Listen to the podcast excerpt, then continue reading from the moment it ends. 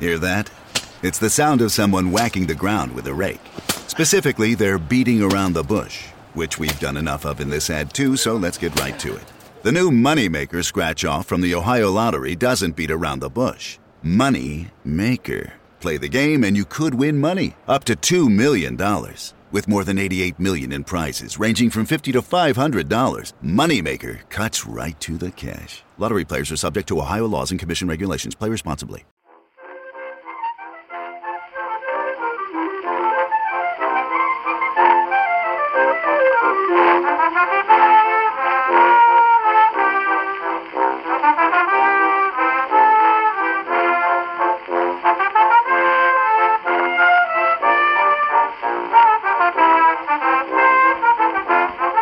So the informal chat is normally we ask you where you are.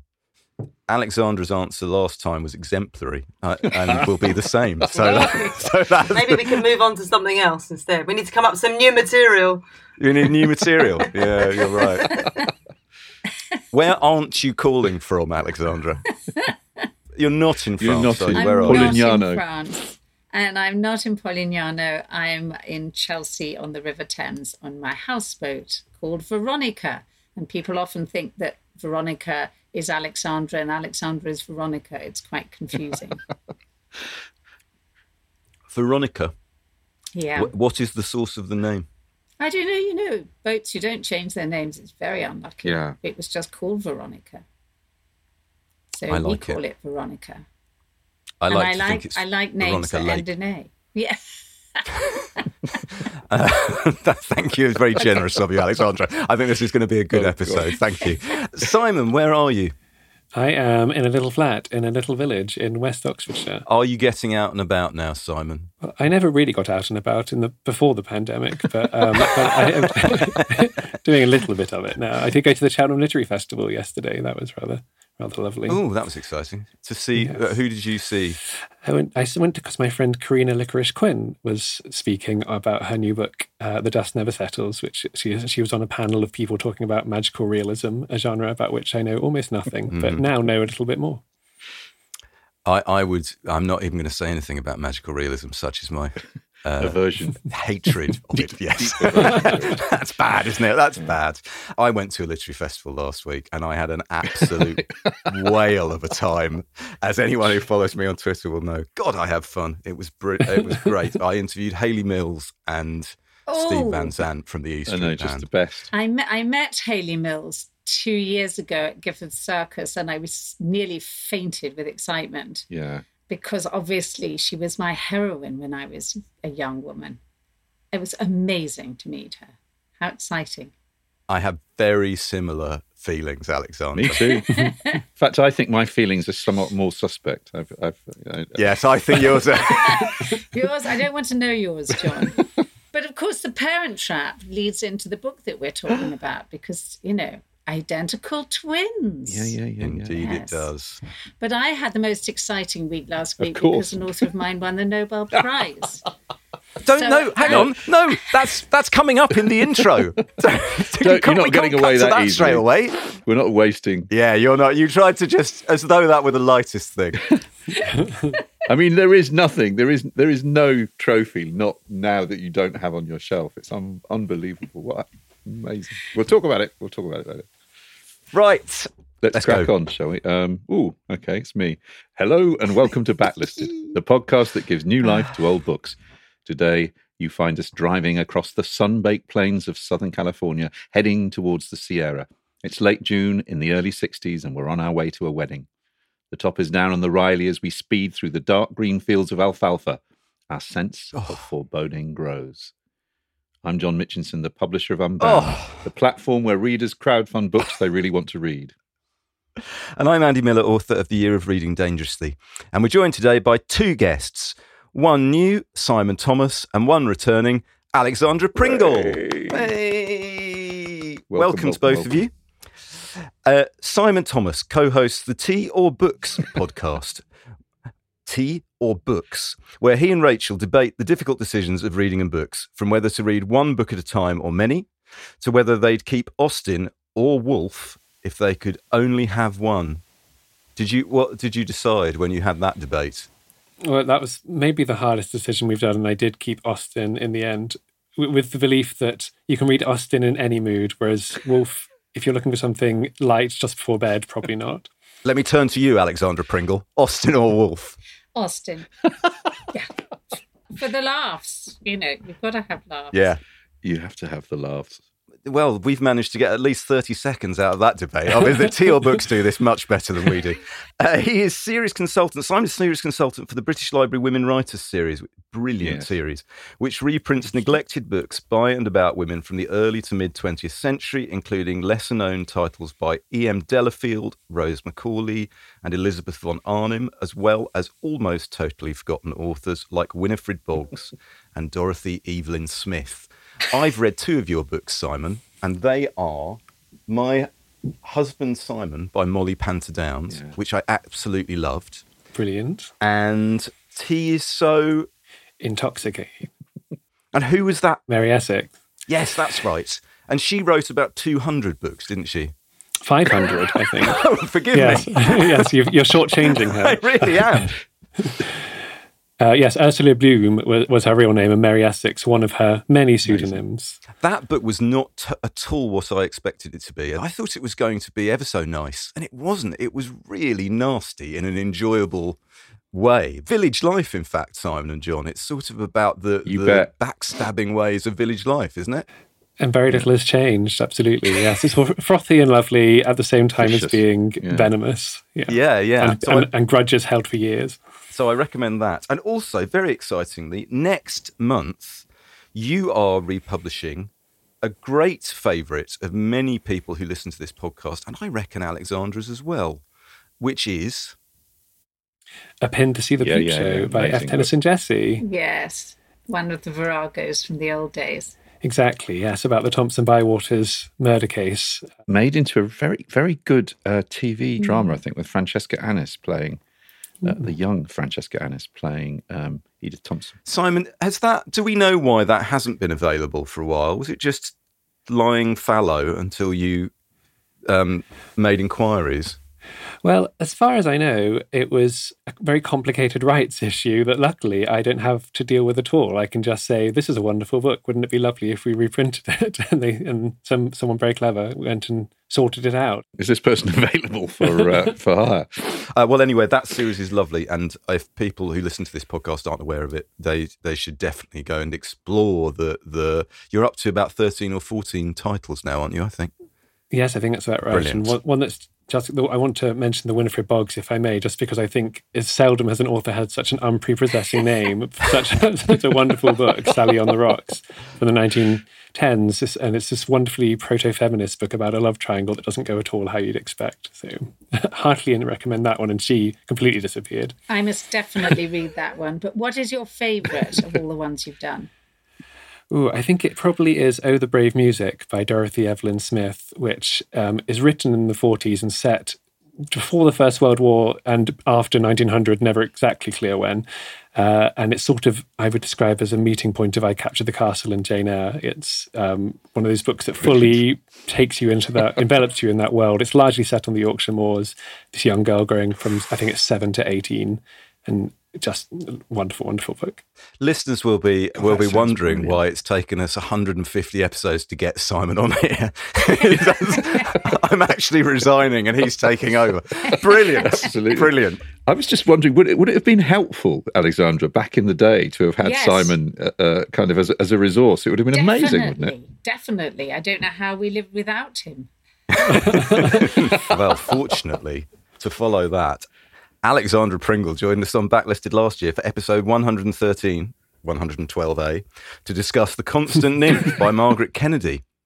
The controversial Constant Nymph by Margaret Kennedy. But we picked our way through it, didn't we? It was one of our favourite episodes last year. It was great It fun. amazing. She is Bloomsbury's executive publisher, having been editor in chief there for more than 20 years. She joined Virago Press in 1978, where she edited the Virago Modern Classics series, becoming editorial director in 1984. In 1990, she moved to Hamish Hamilton as editorial director, and four years later, left publishing to become a literary agent, joining Bloomsbury again in 1999. Her list of authors includes, good heavens, Margaret Atwood, Richard Ford, Esther Freud, Elizabeth Gilbert, Sheila Hancock, Khaled Hosseini, Celia Imrie, George Saunders, Kamila Shamsie, Patti Smith, Kate Summerscale, and just last week, Alexandra Yay. won the Nobel Prize for Literature via her proxy, Abdulrazak Gurnah. Just the most incredible. Where were you when you found out he had won? I was on the boat. I was in a meeting, and uh, my phone was going crazy. And then these emails popped up, and I can't remember which email I read. And then I just literally nearly fainted. It was the greatest shock of my entire professional life.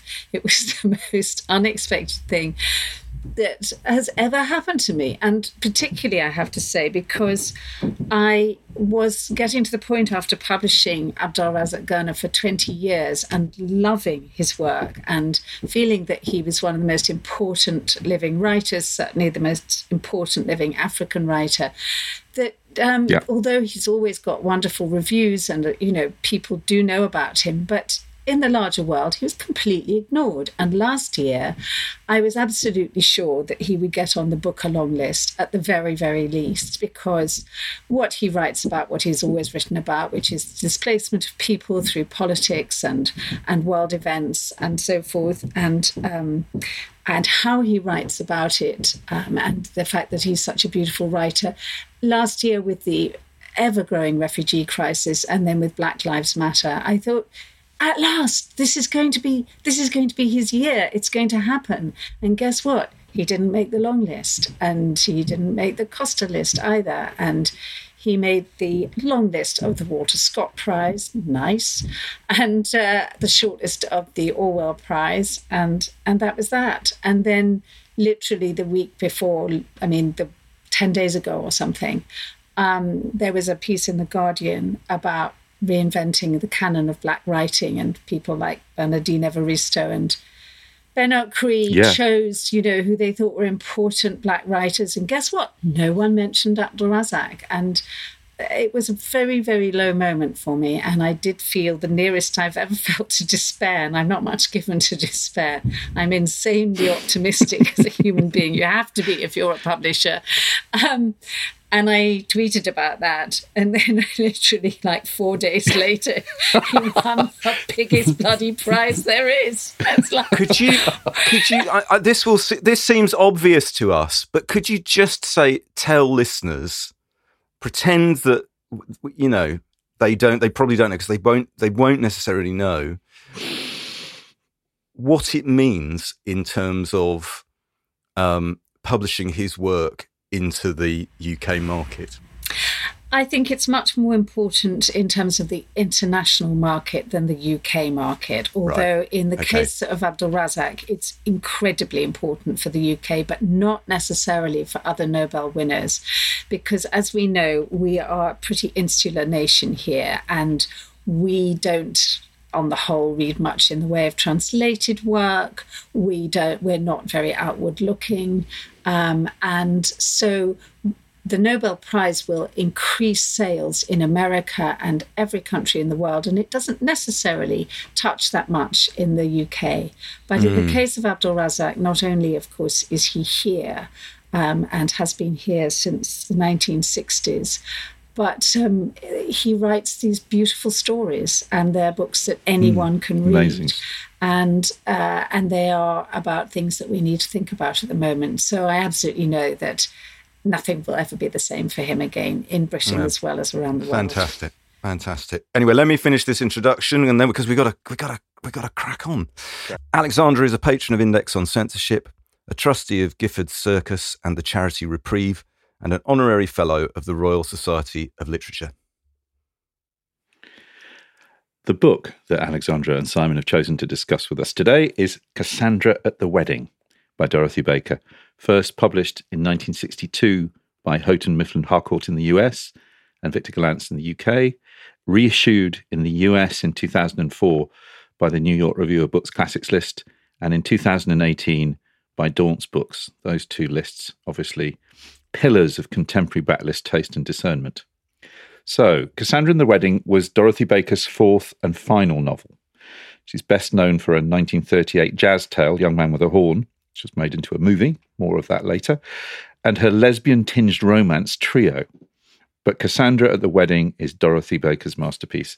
It's a dark family comedy based around the imminent marriage of Judith Edwards, a 24 year old Californian musician, to John Thomas Finch, a recently qualified doctor from Connecticut. They plan to marry at Judith's family Californian ranch, but her troubled and troublesome twin sister, Cassandra, hurtling home from the flat they once shared together in Berkeley, has other ideas. In Baker's careful uncovering of the layers of family life, we find that both sisters are still in the throes of grief for their mother Jane, a mercurial writer who died of cancer three years earlier.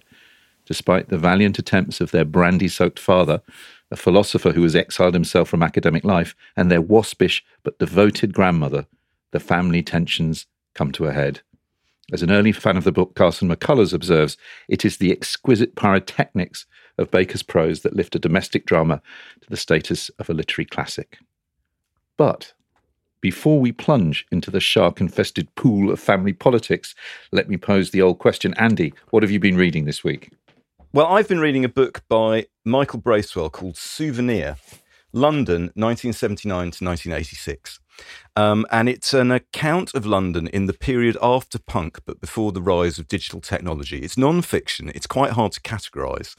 And um, so I would say there's elements of geography, uh, style writing, music writing, um, but fiction as well. Bracewell is a novelist, though he hasn't published a novel for 20 years. The last novel he wrote is a fantastic little book called Perfect Tense about an office worker in the city of London, which I think was published by Cape, which I strongly recommend if people don't know that book. He also wrote a non-fiction book called England is Mine, which is terrific. Book about Roxy Music called Remake Remodel and he he mostly works now as a as a an art critic. I really love his writing. He hasn't published a new book for quite a long time, so I was really excited when Souvenir came out.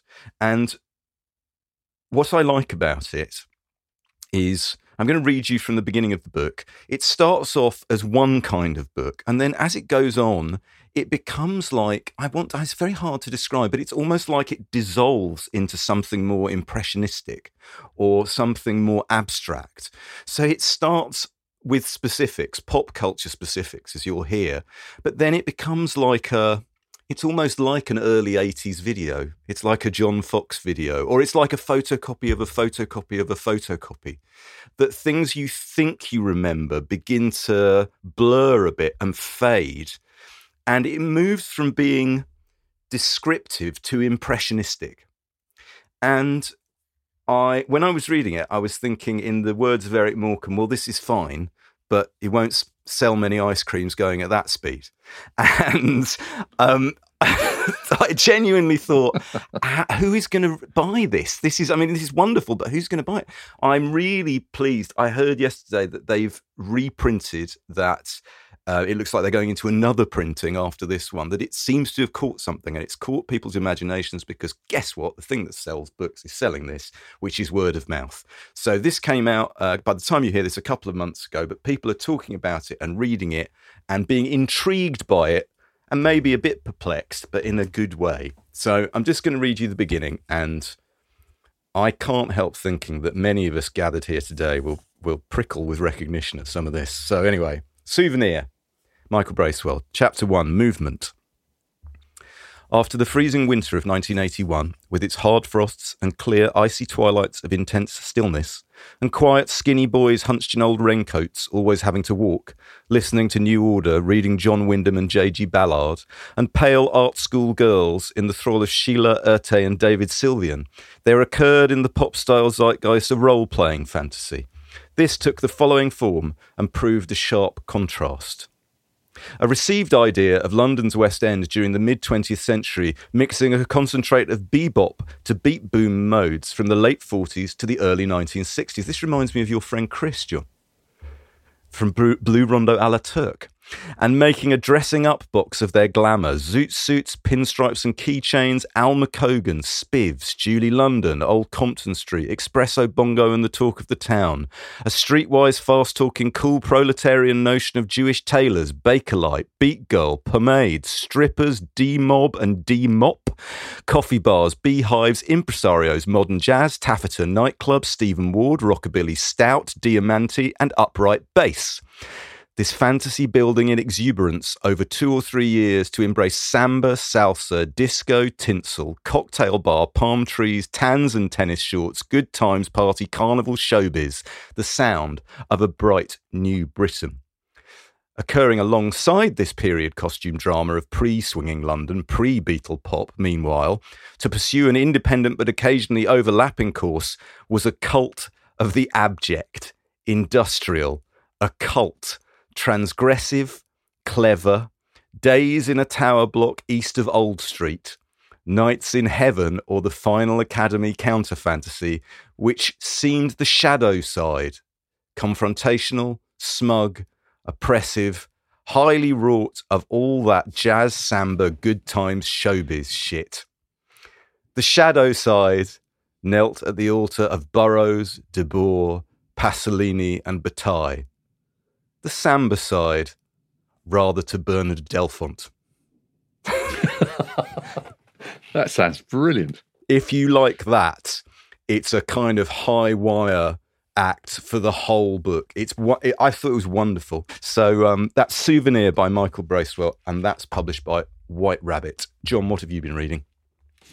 Um, I've been reading uh, Pure Indulgence uh, this week, but I, I picked it up. It's sent to me by uh, Nat Jansz of Sort of Books, who has done an amazing job bringing all of Tove Jansson's work into uh, uh, into print. And this is um, Notes from an Island uh, by Tove and Tuulikki Pietilä, uh, known as Tooti. Uh, they live together as partners, and this is the account of their life on the each summer they would go 26 summers they spent on this tiny little rocky island called Klovharu in the Gulf of Finland and they built a house there. And in the end they became too old. In 1991 they were too old to, to stay there and they left in their in their late 70s but it's a it's um as well as Tove Jansson's uh, wonderful prose there's also these there are beautiful copper plate and wash um, paintings of the island by by Tooti who was a painter and a sculptor and there's also wonderful uh, kind of uh, logbook from a man called Brunstrom, a man so laconic that he uses no adjectives in everyday speech. He's the guy who plays Eriksson in Tove Jansson's famous. He's basically Eriksson in the Summer Book. So this is not the island that the, the, the, Summer Book is, is based on, but it's it was their kind of home and their refuge. It's it's a beautiful book. It's a beautifully made. Yes, it book. looks They've amazing. Sort of have done it wonderfully. And I, it's just that thing, you know, one evening I picked it up and I was transported to the Gulf of Finland, to the, the, the rocks and the sea and the sound of the sea. And she writes with such elegance. I'm just going to read a tiny little bit to give you the flavour. Also, I thought this would amuse you about the. Uh, it starts with about them on not on their waiting to see if they can get planning permission to build. Mm. So this is back in the 60s. While we waited, we lived on Haru in a tent. It rained the whole time. Tooti read the Vicomte de Bragelonne, Volume 6. There's nothing like the classic, she said. Read Les Miserables, unabridged, and then you'll understand. You have to be loyal. you like that, Andy. we know, I know that Tooti is loyal to what she believes, even afterwards. We'd pitched our tent right next to the big boulder, which is so massive that it had become a landmark, at least f- for people who navigate by hearsay. The boulder is estimated to weigh about 50 tons. It lies in a huge frog pond at the only spot suitable for building a cabin that's out of the ocean's reach. It rained all week. The pond overflowed and trickled down the rock face right past our tent, and it smelled awful. We dreamed about what our new cabin would look like. The room would have four windows, one in each wall. Towards the southeast, we'd need to see the big storms that rage right across the island. On the east, we'd see the moon's reflection in the lagoon, and on the west side, a rock face with moss and polypody ferns. To the north, we'll keep watch for the approaching boats, so we'll have time to get ready. We figured that if we were going to build a cabin, it ought to be fairly high up on the slope, but not at the top, because that's only for the navigation marker, maybe just a little way down, so that from the Gulf and from the boats that rush past for no good reason, only the chimney is visible, in silhouette against the light. Late one evening, we heard a motor shut down at our beach, and someone with a flashlight came slowly up the slope. He introduced himself, Brunstrom from Krakow. Brunstrom was out salmon fishing and was going to spend the night on his boat. Then he saw a light on the island. We made tea on our Primus stove. Brunstrom is rather small. He has an austere, weather beaten face and blue eyes. His gestures are quick but measured, and he uses no adjectives in everyday speech. His boat has no name. We trusted him immediately. Brunstrom told us we wouldn't need much time, although you never knew with the autumn weather. He'd bring Sjöblom and maybe Charlie and Helmer, and for starters, they'd have to blow up the big boulder. Brunstrom said that dynamiting and excavating for a cellar doesn't count as construction. Construction means framing, and framing won't last the winter without a roof. So we'd have to hurry. Before it snows, he said. And so it goes on. It's just it's it's that simple, that I'm lovely. always happy to read more Tove. and it, it's yeah i mean if you if you if you love the, that the the pitch of her there is a melancholy always that runs through her work which is there through this and the, the, the actually the it, it's very moving the the fi- their fight their farewell to the island and leaving it is is beautifully done but uh it, yeah it's it's a it's a small but I think really beautiful addition to the Tove Jansson canon, and hats off to Sort Of for for p- producing it so beautifully. When you said you were reading this, I uh, I had it rang a bell with me, and I I thought I could remember that Simon was a huge fan of Tove Jansson. Am I right? You remember correctly, yeah. I think she's so wonderful. As you say, she, there's that melancholy, but there's always there's always a complete lack of sentimentality to everything she writes. Whether it, yeah. and humor. You know, she's funny. I mean, like like the like the like the Moomin Trolls themselves, Yeah. and her, her relationship with Tutu, which.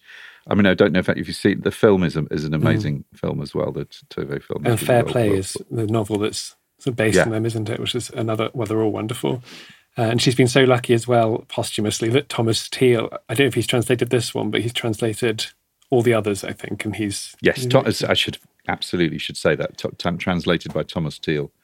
I was amazing. looking to see if her American novel Sun City was coming back because I think I read somewhere that it is, though it might not be sort of that are doing it. I typed in Tove Jansson Sun City Twitter, and the first result that came up was Simon Thomas. well. There you go. Wow, That's yes, you. That's you. one- it's it is me. It's it's one of those times when you think, "Gosh, there might be a neglected gem, and perhaps this is the best of her work," and it absolutely is the worst of her work. But I think- Unfortunately, it is.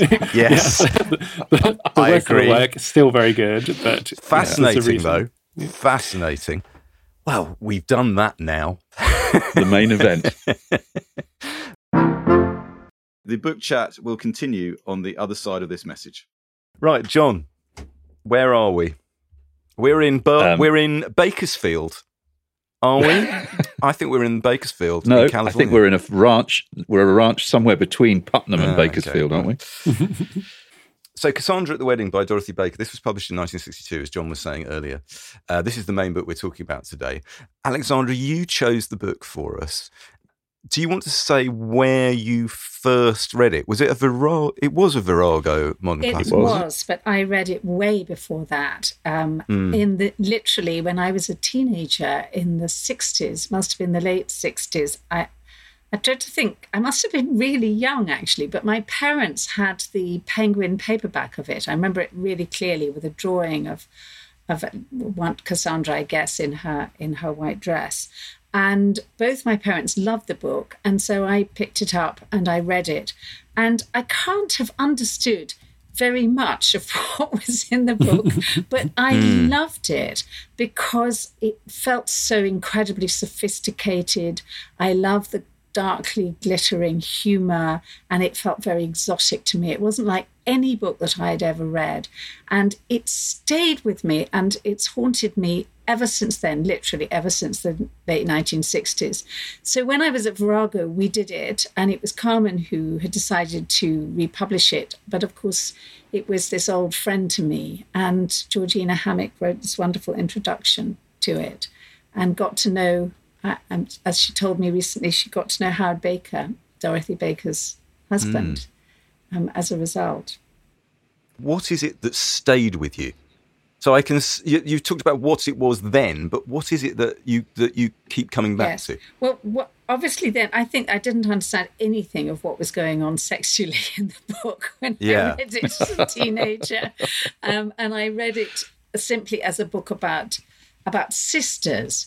And I am very interested in sisters, possibly because I'm I don't have one. I'm a girl between two boys, which I've always really liked. I haven't wanted a sister particularly. I think of myself as the jam in the sandwich in my family.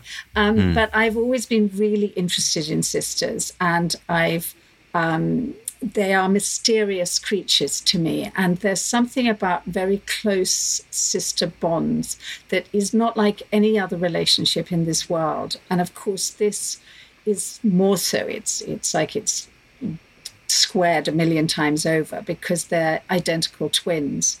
Um, but you know, in my publishing life, I've well, obviously Esther Esther Freud, who I talked about earlier, Hideous Kinky and Peerless Flats are both novels about sisters. Lucy Ellmann's first wonderful first novel, Sweet Desserts, is about sisters, very much based on her sister relationship. And then, of course, I'm in. I've spent much of the last twenty years uh, watching a very close quarters the relationship between my my step stepdaughters Clover and Nell, and Clover Stroud um, has written. Nell died two years ago nearly, and Clover has written the most astonishing book about sisters I've really ever read, called The Red of My Blood, which is coming out next spring, and she writes about how they were as as if they were sort of one flesh and that the parting of them the anguish that, that that brings the parting of them in real living life not not just in death but how passionate their relationship was but also how angry it could be and how mm. confused and how complicated and i think it's it's these things that have always fascinated me And that and that is part of Cassandra at the wedding, isn't it? The idea Yes. of the divided flesh. We'll come. We'll. we'll I'm sure we'll talk about that. Simon, when did you first discover this book or Dorothy Baker? Um, I it was I read Young Man with a Horn first, probably about six years ago. I think just because I'd seen a, a book blogger write about it, and I you know, happened to stumble across it. Uh, I then read a book called The Street by Dorothy Baker that I was halfway through when I discovered was a different Dorothy Baker and not not a very good writer. I'm thinking this is she's really gone off the boil on this one. I'd bought Cassandra at the wedding in a charity shop uh, maybe 10 years ago on, on the basis that one always buys a Virago Modern Classic if one doesn't already own it. Uh, and it was when Daunt republished it, I thought, well, they they have such impeccable taste in their choices that I should get my copy off the shelf and read it. And well, like Alexandra, these years before, I was completely beguiled by it. I'd enjoyed Young Man with a Horn a lot, but this this felt to me in a in a completely different league. And would you like to reveal to the panel your particular connection to the book? I'd love to. So one of the things I love looking out for are books about twins because I am a twin, and uh, I'm always very keen to see how other people do it. And the answer is often very badly. Um, I'm, I'm an identical twin, although No. we only discovered that out five years ago. We were told the, uh, the doctors told our parents that we were non-identical, and we had a DNA test done just before our 30th birthday, and discovered we were identical. Wow. Um, now looking at photos, I could have saved myself two hundred pounds. I think, but one believes what one is told. um, and I think what a lot of novelists do uh, when they are writing about twins, they're either very they're exactly the same or they're exact opposites. And the thing that really annoys me is that they're often surprised that they look like each other, or surprised that they're twins. and and you know, it's not a daily surprise to me that I'm a twin. And the thing that Dorothy Baker does so well is that she's not imagining what it would be like to be a twin from the outside. She somehow completely gets under the skin of what it's like to be a twin. I, I assumed she was a twin when I was reading it, and it was only afterwards discovering she, that she was an only child I was very surprised. Uh, it's that thing of having your own identity and a dual identity and those things coexisting uh, for your whole life it's truly wonderful how she manages to understand the the glory and the tension of that relationship. Uh, neither me nor my brother are married, so we haven't got to to this point yet. But there's certainly been times in my life of you know leaving home I found extremely difficult for that reason, and she really captures yeah how it's both a wonderful bond, but also any bond is restricting in some ways. I don't know if it's too early to go into a passage, but if I maybe I could read the passage. If you've got a bit of the book on being a twin, that would be wonderful. I have. Granny looked sad. I've never been able to see anything wrong with your being. Don't say it, I said. Don't say that word. Nobody else who is one feels this way about it, Gran said, in the agreed voice she always uses for this particular conversation, the conversation about our condition, so to call it. I'm sorry to grieve her or deny her her pleasure, but I have to make things clear, because no one of my grandmother's temperament and sensibilities can understand what it's like to be bound to a way of life like ours, a situation we inwardly glory in, but one that we have, to protect at every turn from the menacing mass of cliches that are thrust on us from the outside. To be like us isn't easy, it requires constant attention to detail. I've thought it out, we've thought it out together. I've tried to explain to my doctor that it's a question of working ceaselessly at being as different as possible because there must be a gap before it can be bridged, and the bridge is the real project. Mm, so I, I, I, that's actually yeah. such a great passage to choose. Uh, I think Alexandra and and Mitch because you get the flavor of the the narrative voice and so much of the appeal of the book from the first couple of lines is yeah. the per- fully developed personality that's coming at you off the page hmm. and don't you think that the uh, the writing it's so interesting that um, Dorothy Baker was obsessed with jazz she was a woman of obsessions mm. and jazz was a very big obsession but I think that the writing is like jazz it she riffs the rhythm is incredible um, she improvises. She's really bold in the way that she writes, and she sometimes have paragraphs where you almost can't take a breath in them. Um, mm. So, I, I yeah. for me, that that that that prose is electrifying and stays with me. I mean, technically, one of the things that just blew me away about this book. I mean, Cassandra's voice, which is most of the book, is is is is. You know, I mean, that kind of wit Parker like, as you say, the riffing, the kind of the, the, the intelligence. But then to manage to go into the other twin, mm, mm. the duller, let's be honest, the duller of the two twins, and to make a, a, pers- a, a duller consciousness not dull in the writing. I just I I, I I, I had to read Judith's bit twice just to, to reassure myself that it was as that she did of what she did. I I think that is extraordinary. And then when you come back to Cassandra's voice, you have no idea what, what you're going to get, and what you get is is I just think it's sublime. Mm. I think one of the most moving and, and powerful endings to a novel I've read in a long, long time. We'll come on to the ending. I'd just like to state my credentials as an only child who's read this book three times. it had nothing to say to me as an only child, but it but what I found with it um, when when I knew we were going to be doing it, I was like thinking, I've read this book twice already, which on one level is good because you've read it, so you kind of feel you're across it. But I thought I'd better read it again. Every time I read it, I every time I've read it, I, I've it, it seems unfair to say it's leapt up every time. I thought it was very good the first time I read it. This time, third time through, I was thinking, God, this is a fantastic book. Mm. The the yeah. the the consistency of the imagery within it, which you couldn't possibly mm. see the first time you read it. But the stuff about the use of, I mean, to take such a potentially boring image as water and to make it work so hard all the way through the book in different contexts.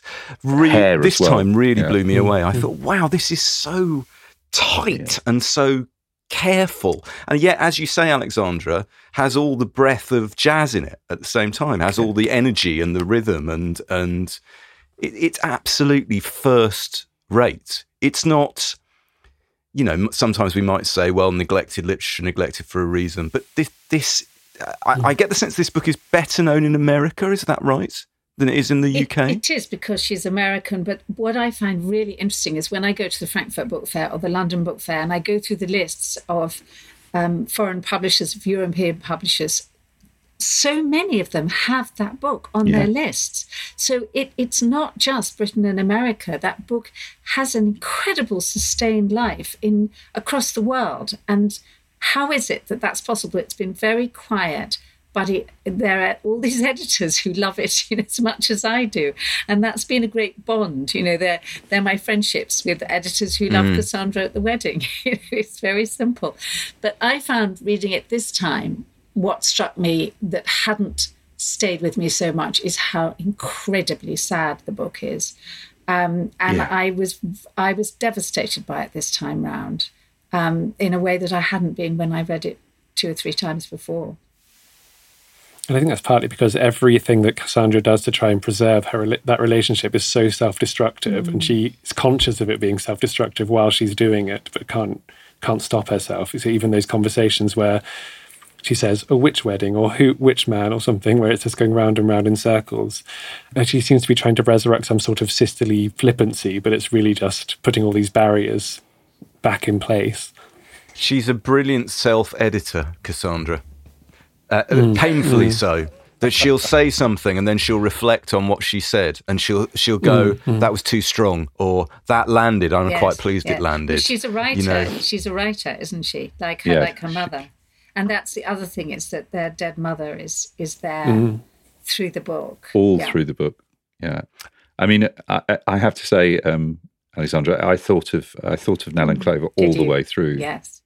And also in that strange way that I think sometimes as a man, uh, it's almost an envy that you have for that bond that sisters have. Yes. You know, it's kind of it it it, it is of a different quality and a different intensity, and uh, I think that I mean I'm I'm very close to my brother, but it's not quite the same. Yeah.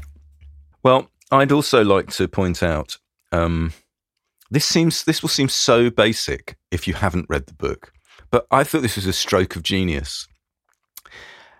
Cassandra's name begins with a C. All the other main characters' names begin with a J. Right? Jude, Jack, Jane, James, and her ex friend Liz Janko.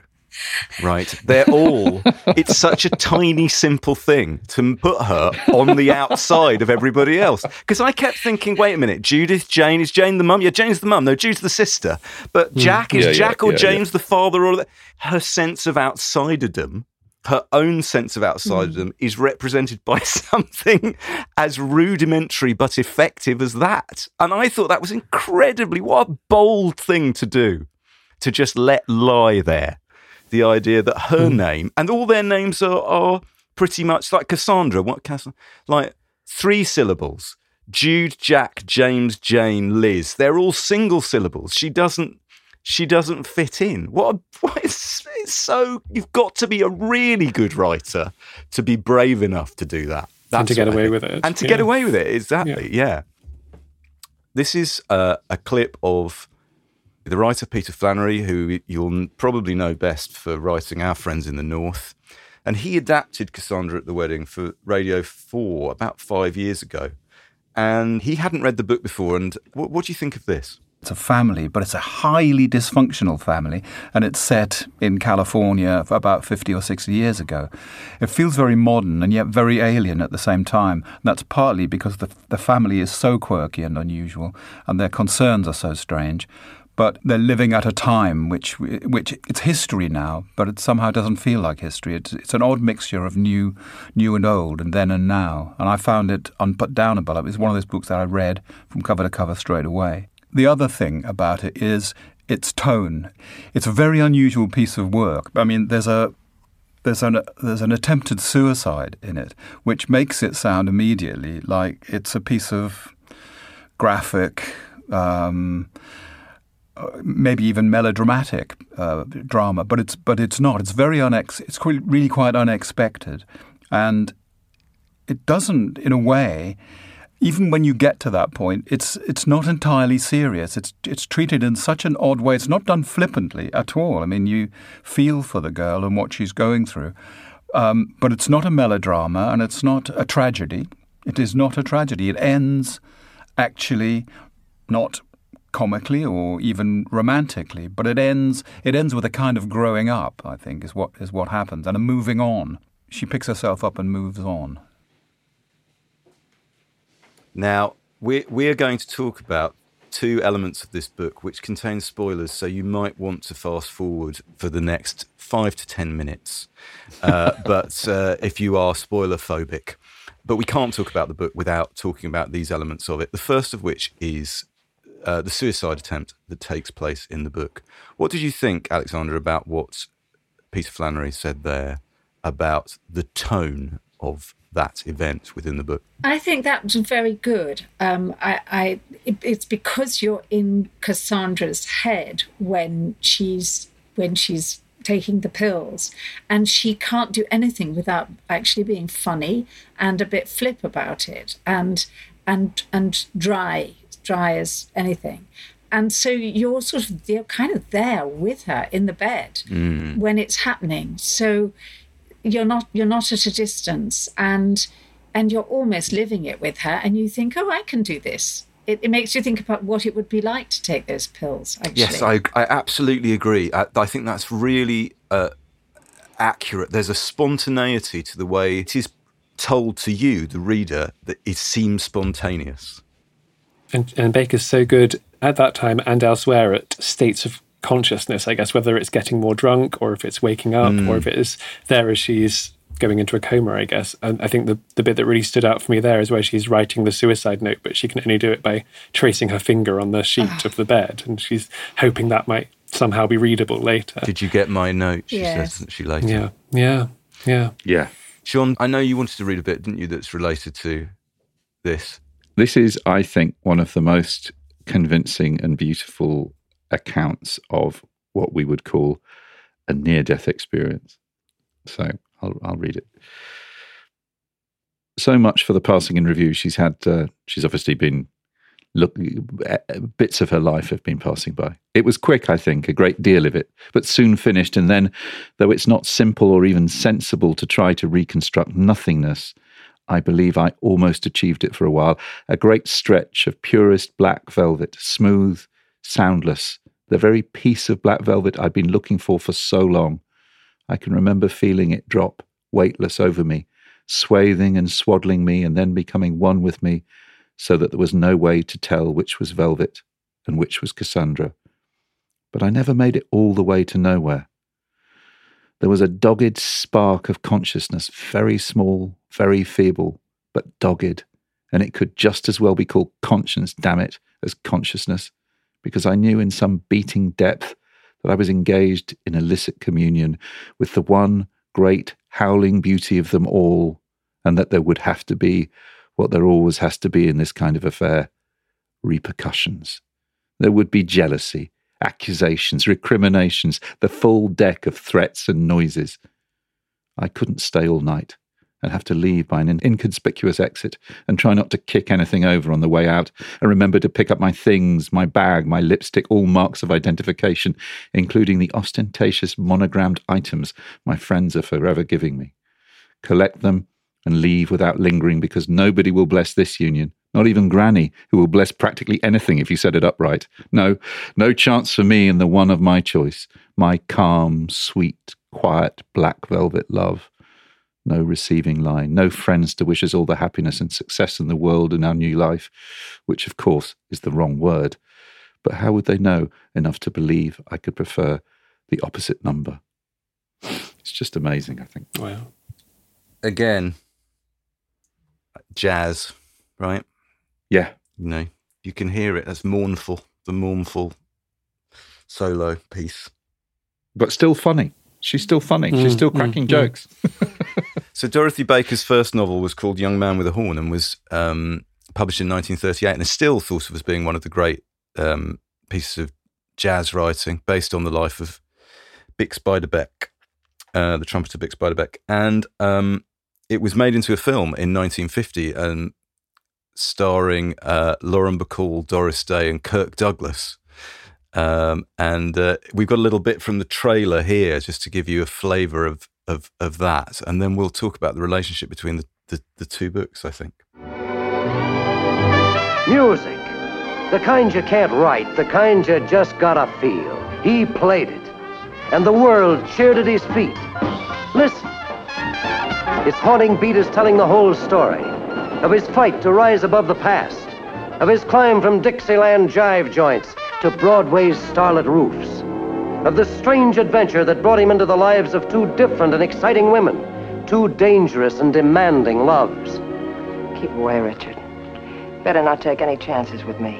Only people who respect themselves can ever give love fully, freely. I don't happen to respect myself.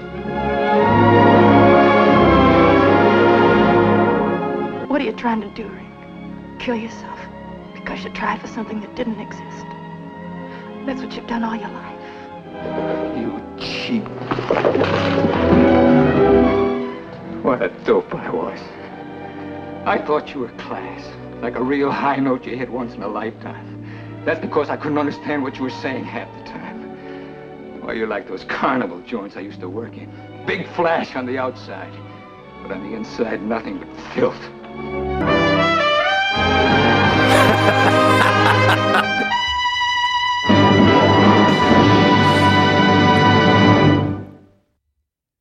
Wow. Can I just say, Young Man with a Horn is absolutely brilliant. the, the, the film and the book are both brilliant. Alexandra, you were saying that Cassandra in Cassandra at the Wedding is like a writer, and uh, Rick, the protagonist of Young Man with a Horn, is a genius cornet player.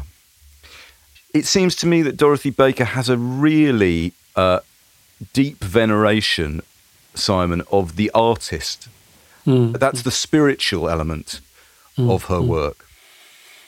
And that's i mean in cassandra at the wedding made sort of very overt by this half-owned piano that uh, represents oh you know, that's the soul of the two of them or something. And the idea that either would give it to the other is is unbearable even though it can only be in a place one place at a time. And i think you she doesn't get it's not as heavy-handed as making this metaphor but it does feel a bit like the two sisters had been a harmony and then had to play solo i guess.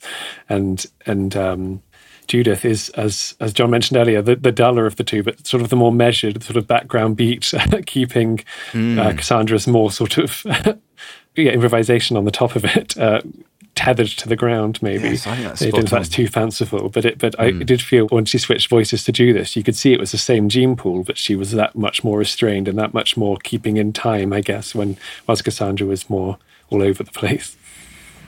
Perhaps the most, for me, devastating moment of the book is when Cassandra says to Judith, You can have my, my half of the piano. And Mm, Judith mm. says that Jack doesn't like music. Yes. Yes. And how early did you know that? Almost immediately. Yes. And why? but uh, could you expand on that, Alexandra? Why is that devastating? Do you think? I think it's devastating because I believe it means that actually that the marriage can't last, or if it lasts, Judith's soul will be squashed, and she, as a, a in a way, as an artist, won't survive. And it's interesting that Dorothy Baker was, a, as a child, was a violinist, and um, she had polio, and her hand was damaged, so she could never play it properly.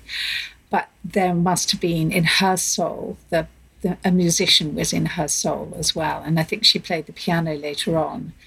Um, but uh, but yeah, I, I, I just I just think that at the end of it, you think actually Cassandra is going to find her way into life. She will, despite all the difficulties, and Judith is the is, the one in peril because her spirit is likely to be squashed. You're so right about that.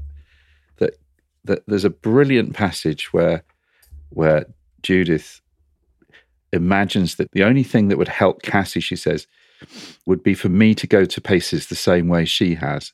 And she says, if it were, if right now there were nothing for me but blankness and despair, meaningless love, pleasureless drinking, no faith in anything except the decayed memory of us as a family, living in a fortress, being self-sufficient and superior, if if it were that way for me, Cass would take over and get me out of it, bring me back, convince me, get me to the shore, turn me into a great musician, a whole souled human being, a teetotal anti barbiturate true believer. She would. She'd do it for me. I think, God, that's that's why that scene, why she can't stay at the wedding reception. I mean, you're right. It's it's it, this is supposed to be the, the the happy denouement, but she can see it. And I think what what we haven't said is that is that Judith is the artist. I mean, she's an incredible pianist. Yeah. Um, she's Yeah. she's she's a real artist. Yes. artist. So it's not giving up a hobby. It's it's giving up everything that she is. So um, it's it's horrific that moment. And And it's not that he just that he doesn't like it; it's that he doesn't seem to respect it, isn't it? Um, I had a look through the various contemporary reviews of this novel, and what's really striking about it is, I mean, you would expect some variation, but no two reviews in 1962, certainly in the UK, could agree about the book. It was published here by Gollancz. They're wildly different. You've got somebody in The Guardian, a reviewer in The Guardian, saying this is a perfect novel. Technically, on a technical level, I agree with Carson McCullers on the cover. It's perfect. But I thought I'd just read for you the review by Anthony Quinton in The Telegraph and ask you to respond to this. I put it to I you. put it to you. so this is from 1962 in a roundup, uh, guys, of titles, including novels by Robin Jenkins, Cesare Pavese, Mary Bosanquet, and Dorothy Baker. In Cassandra at the Wedding, Dorothy Baker arranges a surprise for her readers, which somehow rebounds on herself. It's a great start. The book begins with a narration of one of a pair of handsome American twins in their young womanhood. Daughters of a Verbatim. daughters of a deeply thoughtful philosophy professor who has retired from the world, A dr- i.e., a cowardly and pretentious drunk. this girl, the Cassandra of the title, is magnificently nasty. Believing that the world has come to an end when the other, less dominant and fascinating twin plans to marry a worthy young doctor. so, can I just say people are really laughing, but we can't see it. So this is a this is a magnificently off review. Let's just spoilers, Yeah, right? my goodness. So to foul things up, she stages a suicide attempt. Just, oh, Yeah. sta- stages. Gosh. When her pained, concerned sister takes over the narration, a shock is administered with the disowning of the original I figure. But while we are invited to deplore Cassandra's emotional cannibalism, we are still expected to regard her as somehow wonderful, and in particular, to believe that she is entitled to her piteous intellectual snobbery. In fact, it is impossible to dissociate Cassandra's obscenely egocentric attitude to other people from the complacent, more cultured than thou pre- preciosity for which the whole family stands. crikey. Say what Now- you really mean. I would like to make the point, uh, Alexandra, that every single review of this book, regardless of how good, bad, or or horrible it was, like that one, is written by men in 1962. Why, why does Yeah. that And- surprise me? Right. The world, the world before Virago. Yeah. That's why we were founded. Yeah, it's so true. But it is true, isn't it? Like there is Yeah. a particular sensibility to uh, I don't even want to say novels like this, to certain novels which the dear chap there at the Telegraph is simply not equipped to be able to deal with. But I also think that this novel was way ahead of its time. One of the things when I read it was I was at that point reading British modern novels. I was reading Nell Dunn and Margaret Drabble and all those women that were publishing at the time and loving them. But this was something else. So the modernity of it I think was exceptional. And that's why it doesn't feel dated in any way at all. And in fact, you know, later you have, you know, Nora Ephron, and there's a particular sort of layer of smart, wisecracking uh, women writers that come mainly out of America. But I think I mean, there's a novel that's so like this, it's extraordinary, which I adore, which is Miriam Toews's All My Puny Sorrows. Oh yeah, one of my two or three favourite novels of of the last twenty years. Isn't it incredible? And I was Yeah, told to read it by, incredible by. Meg Rosoff, who said, You must read this book. Oh. And of course, Meg writes brilliantly about families. Yeah, and yeah, The Great yeah, yeah. Godden, her most recent one, I think, is exceptional about that. But All My Puny Sorrows is about a pianist, about sisters. Uh, pianists and one and one tries to kill herself and uh, and that that sort of crackle that that dancing prose comes out of Dorothy Baker, but I think Dorothy Baker was, you know, obviously she does come out of um, Dorothy Parker. It's all Dorothy's around here. it's, it's friends of Dorothy. literally um, but um, but but there but there is a modernity that I think is completely new and sort of you know, in 1962. Yes, the similarity with All My Puny Sorrows is also a lot of the humour sh- shouldn't work, which is why it's so funny. Yes. That the, the the the crackle that you describe is coming from somebody facing down bleak subject matter with absolute clear-eyed truth. That is what makes it funny. It, it there's there's not gags. The gags aren't the thing. It's like the same with Cassandra's narration in Cassandra at the wedding. Is the thing I was talking about her self-editing. That's where a lot of the humour comes from. It's that it's that apprehension of her own motives for saying what she's saying while while being able to analyze them while she's doing it. That that seems very of a piece with with all my puny sorrows. There also seems almost to be humour in the in the plotting, and that the wedding is such an afterthought. It's there in the title, and then it just sort of happens in a few minutes when Cassandra's not even there, despite being Cassandra at the wedding. That's really true. Yes, C- Cassandra at the wedding, but not at the reception. Yes. Yeah. well, the other way around. Yeah, yeah, yeah. Yes, yeah, yeah. Do, do you? Uh, I was just going to wonder. I just wondered why she didn't write more. There's an interesting review in the London Review suggesting that she was kind of plagued by feelings of inadequacy. Yes. She had had many good reviews and she had had commercial Yeah. success, but You feel though that that Cassandra type, that's uh, w- w- what you said at the beginning of the show, that that, that she's she's a self editor, an extreme self editor, and and like you know, in, in, she wanted to be the best, and it's it's you know, there's a there's a a really telling quote. She was asked in an interview. They said, you know. Uh, why do you have to be a writer? The interviewer asked. She said, "Well, maybe I don't." Baker said, "That's what I'm hoping." That's a re- every writer knows that feeling. but also as a writer, presumably she has a crush on genius. You know, that's one of Yeah, the that's yeah. one of the themes we were talking Yes. about earlier. You know, and perhaps if you're a writer and you, you know, you're saying, well, you know, I'm a I'm a trumpet player, but am I Miles Davis? Am I Mick Bix Beiderbecke? If I if I'm not those Yeah. people, then why am I bothering? Has anyone here read Trio? No, Uh, no. So she wrote four novels, and that's the second, and seems perplexingly unavailable. It, it does sound from the accounts that it is rather disappointing as a novel. but who knows? I think we Lesbian pulp is one of the things I. Oh wow. yes, absolutely. Um, but I think we should all we should all hunt it down and uh, and and and Yeah. share it and see what we think of it because it would be it would be very interesting. It's interesting looking at the Wikipedia entry on her. Is they're obsessed with the lesbian aspects of her writing and herself, and you just think, honey, get over this. And some somewhere, I think it might be in that they make out that actually um, Cassandra is sexually obsessed with her sister, which I think is completely wrong. Completely Mm, wrong. I didn't agree with that. Yeah, yeah I didn't agree And with this is one of the things I often find whilst reading books about twins, is they turn into twincest. And um, uh, and I was, I was worried starting this one because she is obsessed with her for sure, but it's not. I don't think it's sexual Not obsession. at all. Not at all. Yes, I, I, I. Yes, I mean, I want us to see the sisters together. So I'm I'm Yeah. going to read a bit about that. So Cassandra's been drinking all night along with her dad. It's a great drinking novel as well. Can I just say? Very It's good brilliant. at drinking. I mean, the descriptions of drinking are exquisite.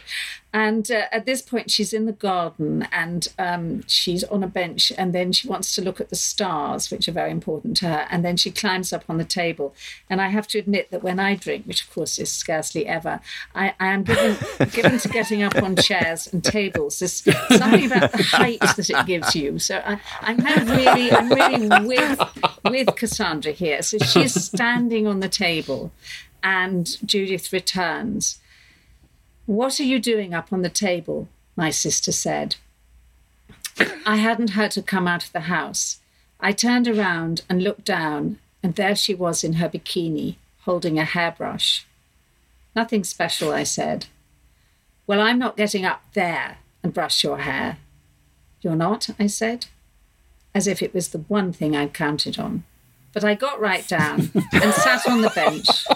And Jude got up and sat on the table above me at my back and started brushing. She was using a brush of Jane's, Jane is their mother, with long, stiff whalebone bristles. At first, I thought she was sculpting me, but it was a very effective brush, and after a few tearing jerks, it was getting through and pulling away quite smoothly and pleasantly. Hmm. I was glad I hadn't yelled because I was now wanting this to go on as long as might be two hours, three weeks, forever. Just go on brushing and keep on brushing off what's coming. I don't know how long it went on, the whale boning, nor exactly when it stopped. And Judith got off the table and put down the brush and sat down beside me on the bench. We'd have to do it now, I supposed. Ask the natural questions. When's the wedding? What's he like? Do you have an apartment? And get the proper answers to the natural questions. But we didn't. For a while there we were, quiet, perfectly quiet. The frogs weren't, and the crickets weren't, but we were. We've sat quiet a lot in our time, and it was that way again.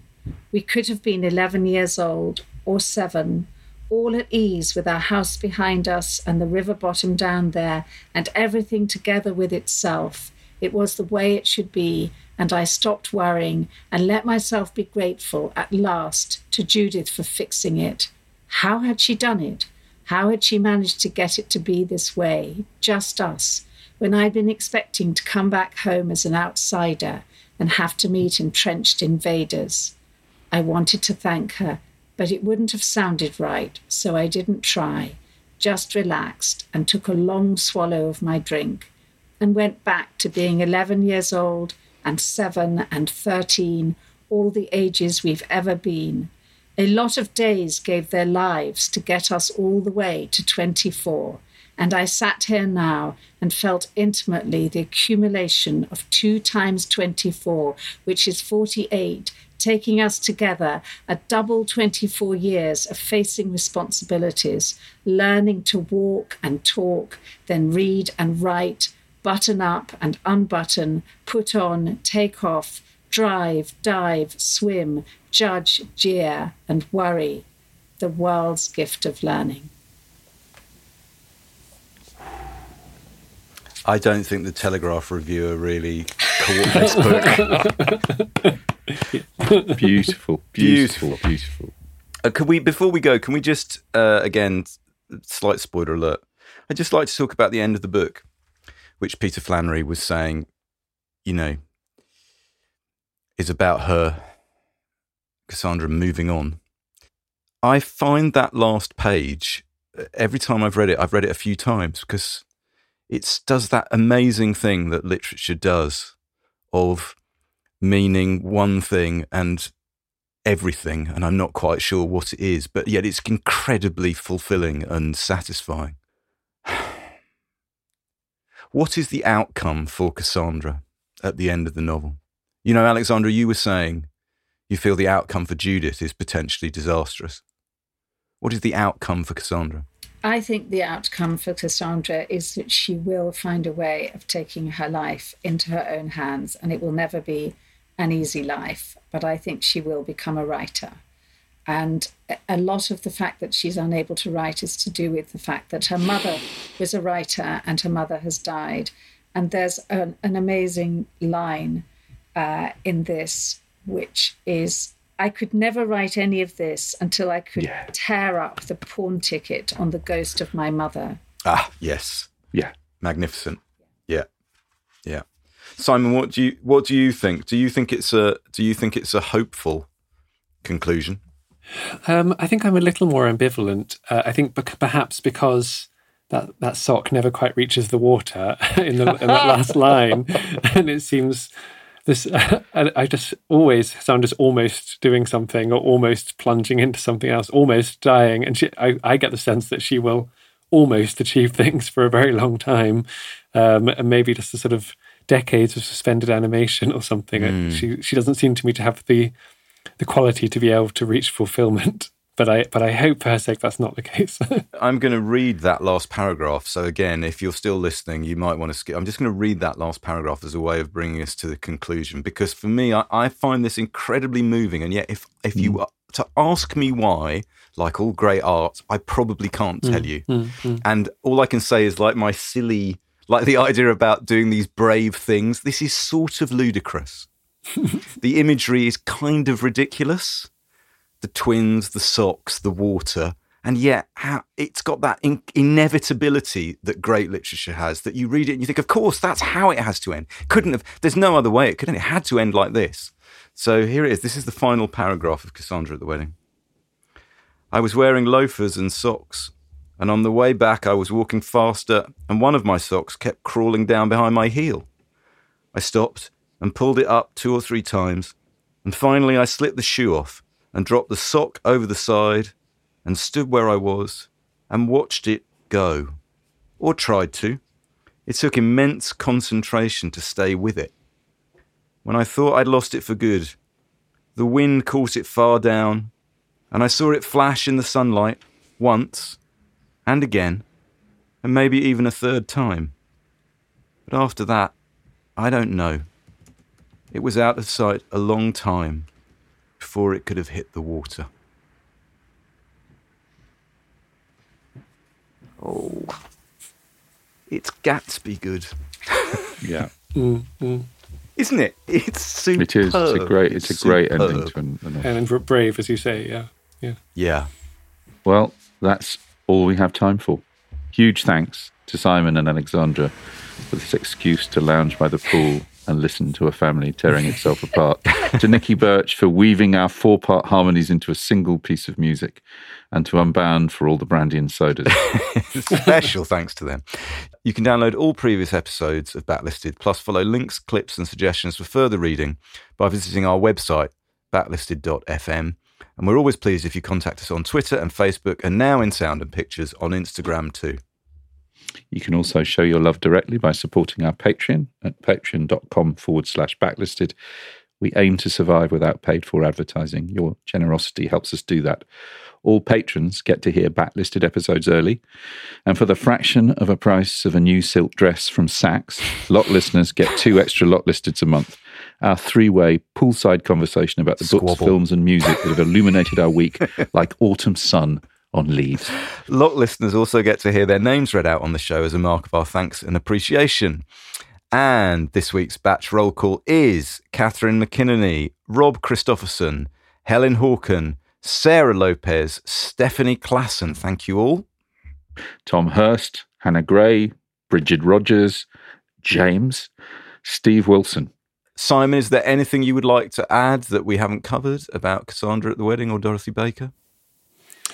Ooh, um, just that it has a, a twins mark of approval. If you're looking to read Twinlet, this is this is the one to go for. The best, the best one. More than The Shining.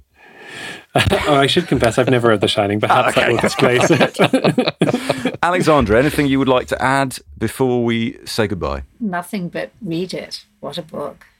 So true.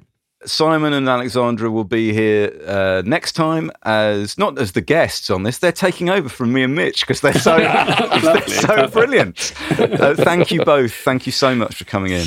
Amazing. Thank, Thank you. you. And um, listen, we're going to leave you with a piece of music by Bix Beiderbecke, uh, which seemed appropriate to Cassandra and at the wedding. Bix on Cornet from 1928. Frankie Trumbauer and his orchestra playing Bless You Sister.